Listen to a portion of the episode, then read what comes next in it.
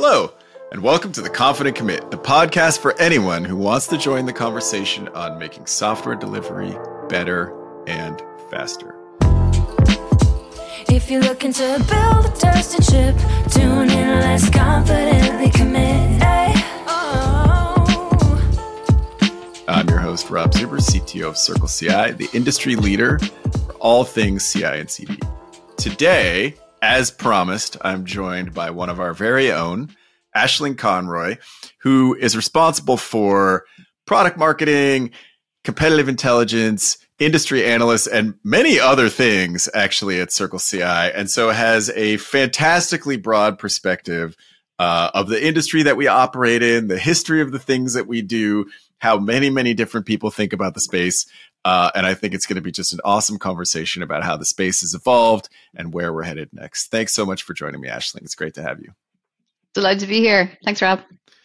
Yeah, you bet. Wow. I'm excited. I'm talking about kind of CD, how we got here, you know, where we're trying to go, the problems we're trying to solve, et cetera. I'm super excited to get your vantage point, you know, again, looking at the whole space, looking at many of the different products that are out there and how people think about it.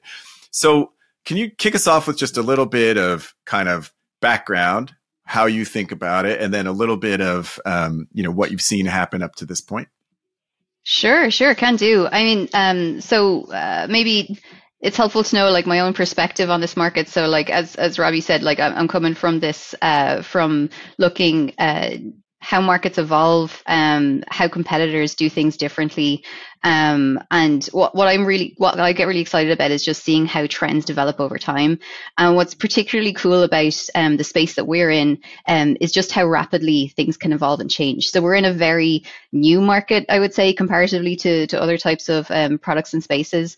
But even within that short amount of time, we've seen a lot of trends come and go, competitors come and go. And I think what's really nice about it is that because there's a relative low barrier to entry or a relatively low risk barrier for companies, it's very easy for different types of companies to get an idea, see if it works, test it out, try some messaging, and evolve from there. So in terms of the overall market as we look at it today, what I also really like about this market is that it's not just every company that's trying to offer a solution in the market is coming at it from the same perspective. We have people who are very focused on the issue of CI/CD, and then you have other vendors who are doing many things, of which one is CI/CD. And when you have different perspectives moving into solving a problem, you always end up with different product offerings coming out from that. So that leads to a lot of different features coming on stream at different times, and a lot of different ways and perspectives companies have at what problem they think they're trying to solve and what problems they choose to prioritize to solve first. So there's some of the nuances I really like, particularly about CI/CD. Yeah, well, I love that you led with, you know, the fact that we can experiment and try things. It's kind of why we do CI/CD, right? Like you would think if anybody should be good at moving quickly, experimenting, getting things out into the market, it should be people who think about CI and CD a lot. So if you look at the overall market, then is there sort of something that's new or novel, a place that maybe folks are focusing? I know you spend a lot of time with analysts. Like, is there an analyst view of kind of what really matters in the big picture? Maybe what's driving a lot of people to be interested in the space? Yeah.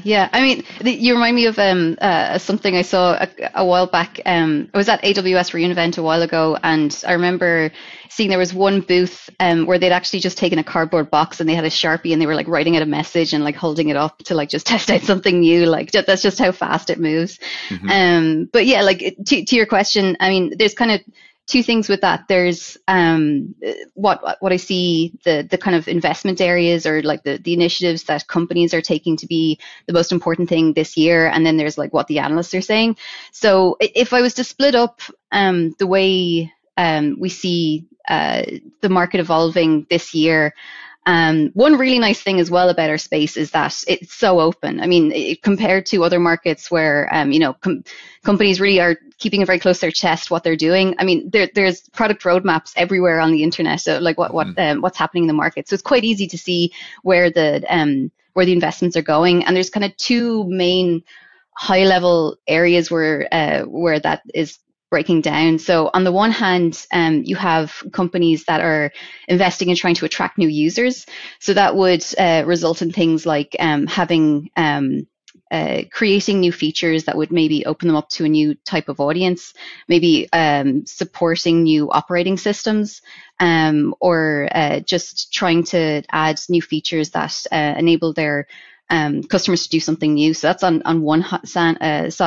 On the other side, then you have people who are still focusing on the core product that they have, but in enhancing the user experience. So that's where people are more so focused on increasing efficiencies, having better feedback loops, and maybe just making the product more accessible. So like they're very high level, two different ways we see people approach the market at the moment.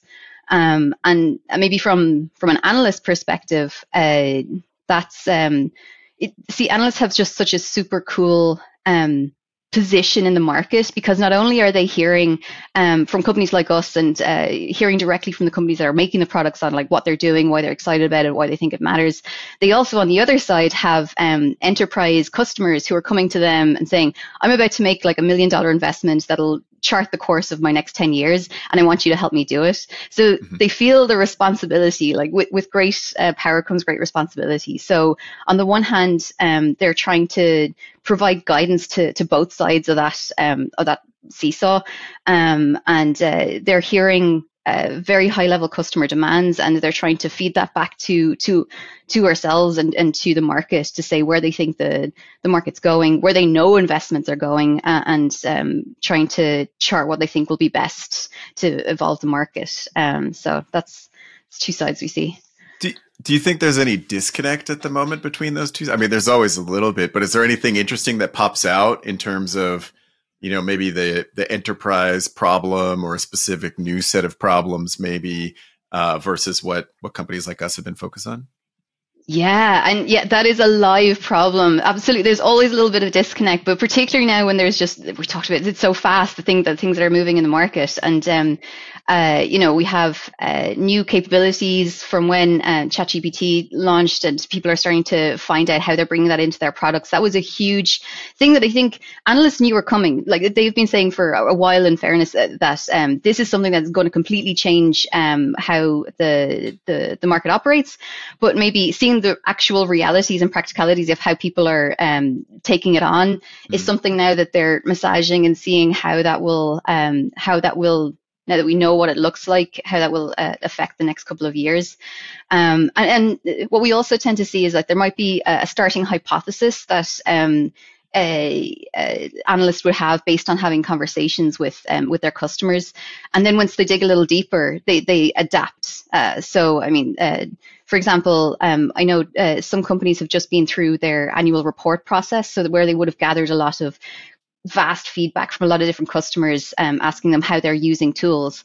And I know from talking to analysts before the reports were done versus afterwards, certainly their perspective has changed, and the nuances have come up once they hear how people are really using tools and expecting to use tools. So yeah, there's constantly a little bit of catch up going on, but I guess that's what makes us all make sure that we're focused and we're staying on point with all of the changes that are happening in the market.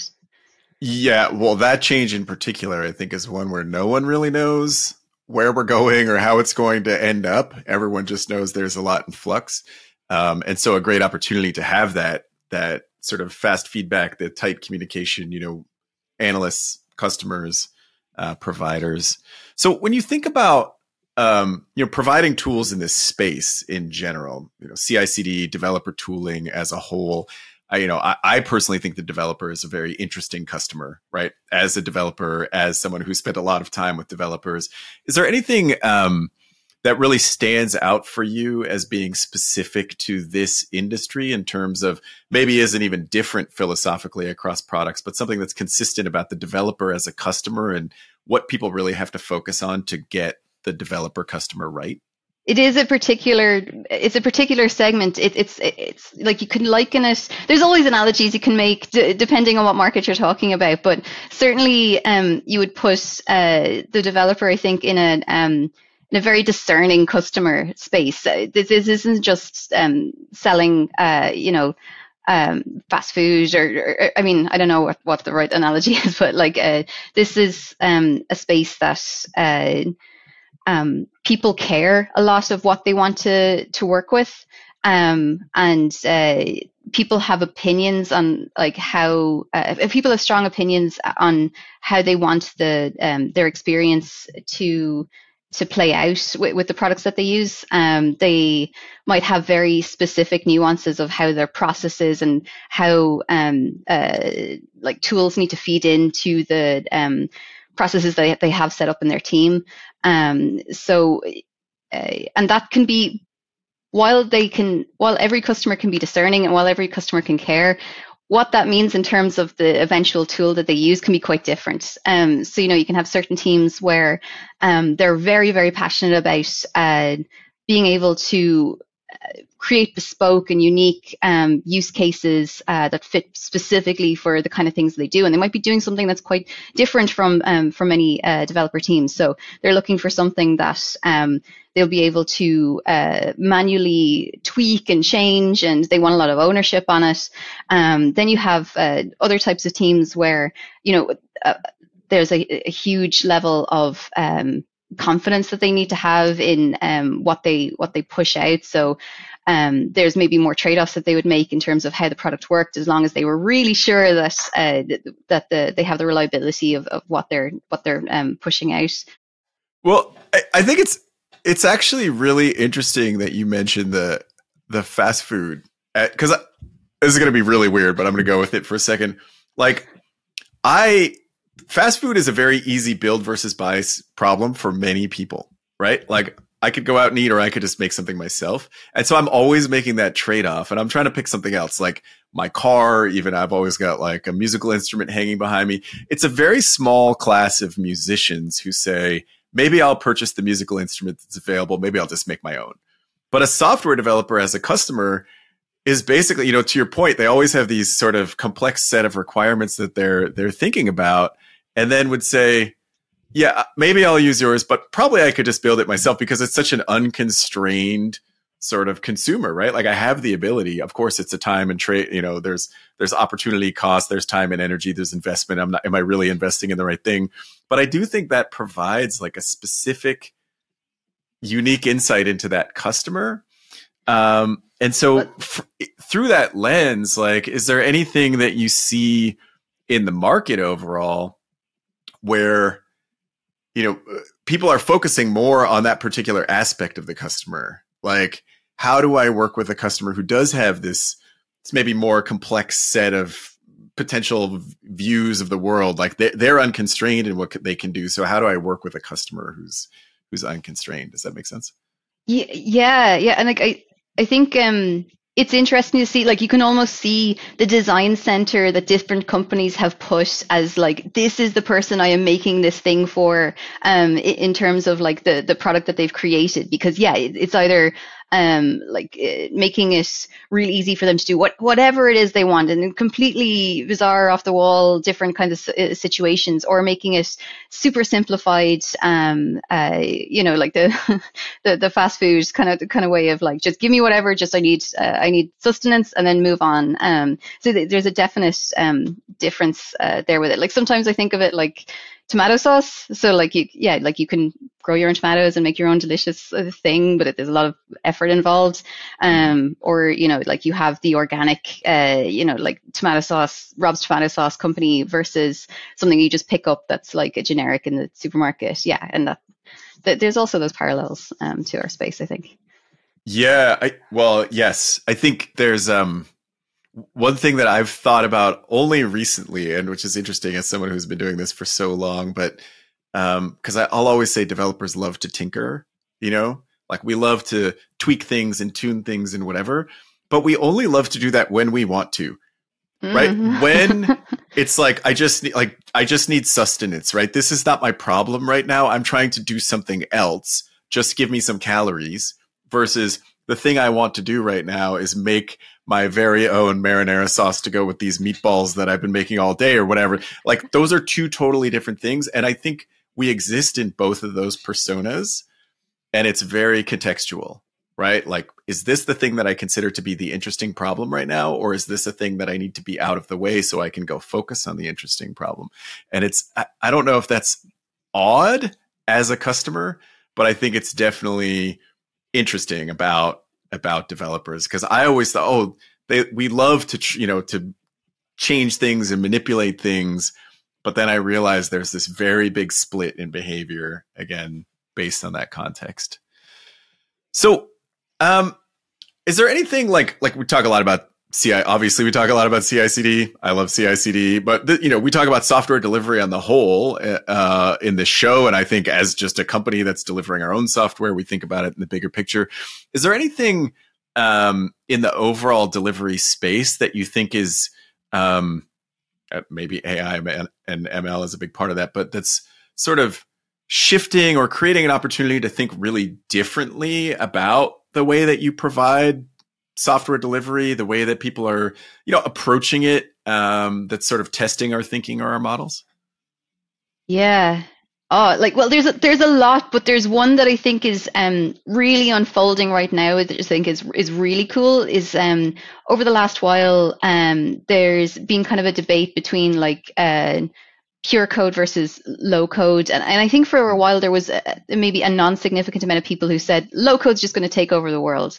And I think as that debate and as we've those nuances and products have evolved, it's kind of now become more so there's definitely a world where everything's needed, like all approaches are needed. And even more so now that we have AI and ML offerings coming into products, that we're starting to see that the future will probably be that both exist, but they serve different uses.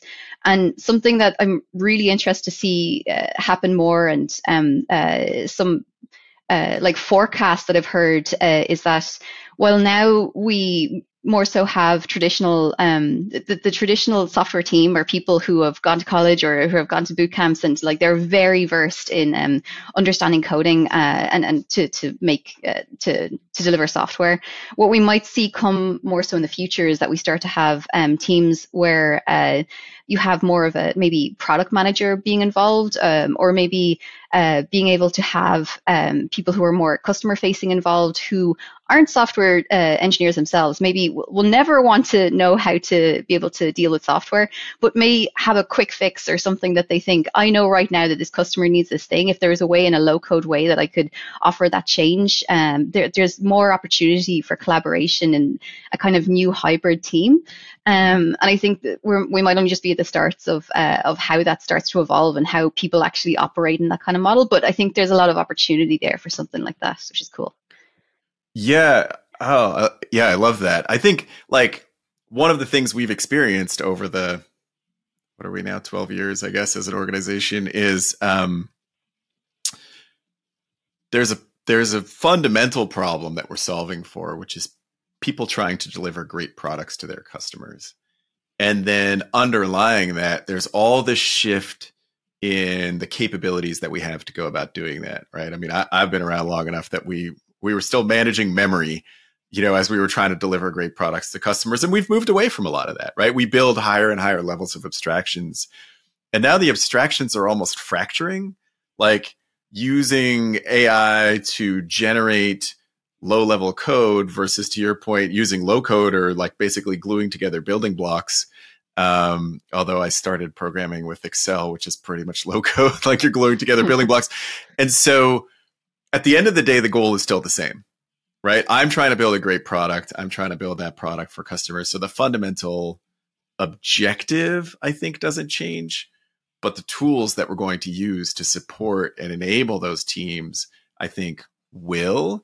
And I do think, to your point of PM, a stakeholder, whatever, being able to say, oh, I'd love to make this change, right? Why do I need to get that, go talk to a product manager, have them, analyze it and decide its priority and whatever, when we're talking about yeah, I don't know, I love button colors as the example of like really simple things that might have an impact, right?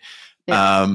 And so do you see anything in particular where, I don't know, I sort of just came up with that model in my head of fracturing, but where there are choices to be made around how we build tools for folks who are, you know, approaching things in different ways, or is it still a generalized problem that, you know, you can plug into, I guess, based on how you approach it?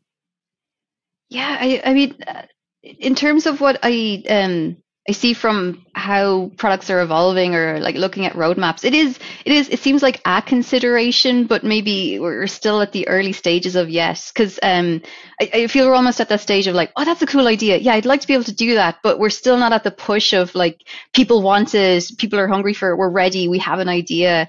So there's still definitely an opportunity to see how that, or propose how that might work in reality for teams. Yeah. Yeah. Well, I do think one of the things that I've been thinking about a lot on that, like I love the idea of layering up these abstractions so you can work with simpler things that are sort of, you know, pre-baked or whatever you want to think about in a low-code space. But it feels to me like even low-code platforms are sort of designed by people who think like software developers, right? It's like control flow and objects and whatever, as opposed to I think like a designer, right? I think about how this thing should flow, not about kind of the underlying logic. And I don't know what it would look like to make that transition. Or I think even at a higher level, I think like the consumer of this product, right? Like, I'm trying to think of, well, I mean, I talked a little bit about music, but like music mixing software, right?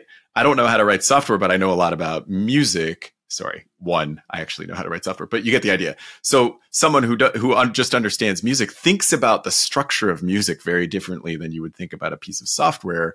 Can we get to the place where someone like that can say, no, that's not how a musician would think about it, right? Change this around like this and move this over here and have it actually still be functional. And then your software developers are maybe doing like digital signal processing down below that, you know, worried about like actually moving music around. I don't know what that looks like, but I feel like it would change software delivery in some way.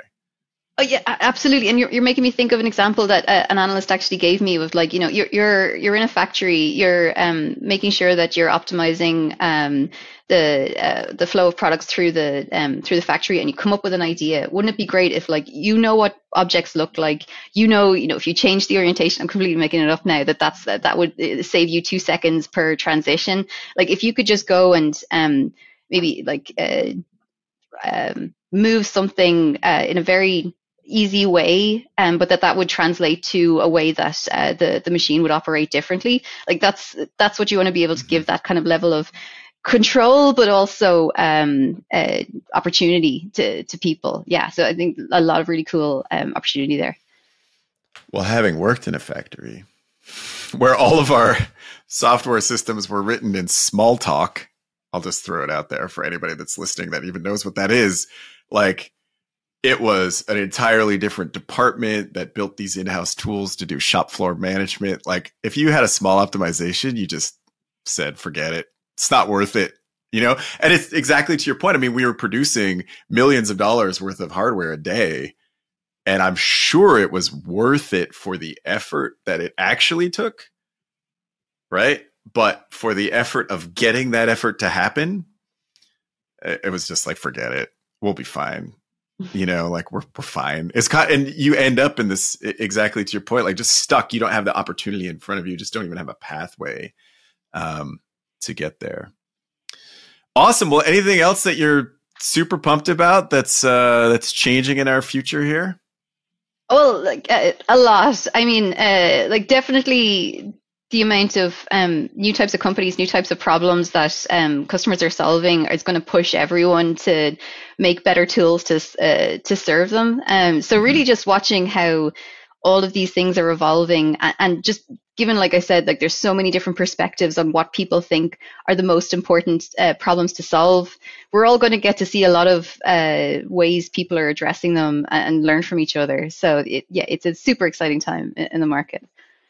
Yeah, I love that perspective. I see so many things happen where I just think, really? We're solving that?